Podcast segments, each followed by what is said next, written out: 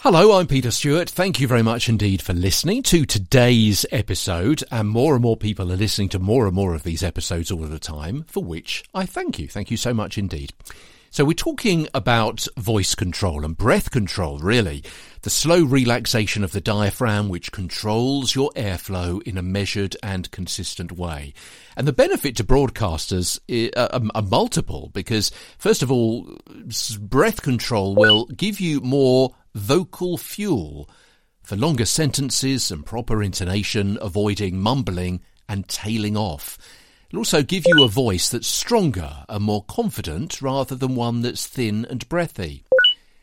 Breath control will give you a more relaxed sound and give you the ability to breathe less often and less noticeably so you can time your breaths to coincide with the natural breaks in your speech.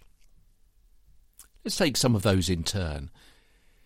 First of all, breath control will give you more vocal fuel for longer sentences and proper intonation, avoiding mumbling and tailing off.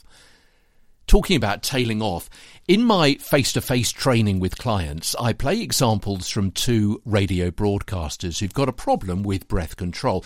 I only play them in one to one training sessions because obviously it's not fair to play to you examples of famous people who've already got broadcasting careers and point out where they are going wrong in my ears. Uh, not very professional, not, not fair.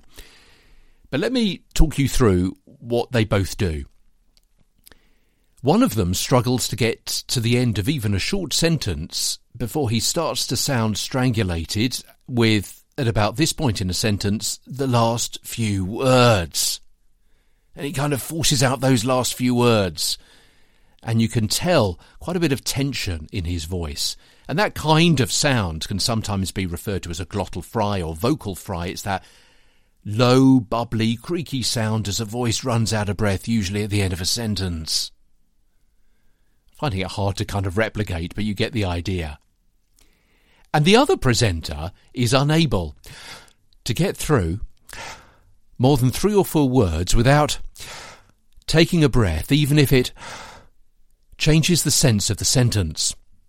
And with both of them, you end up listening to how they sound rather than what they're saying.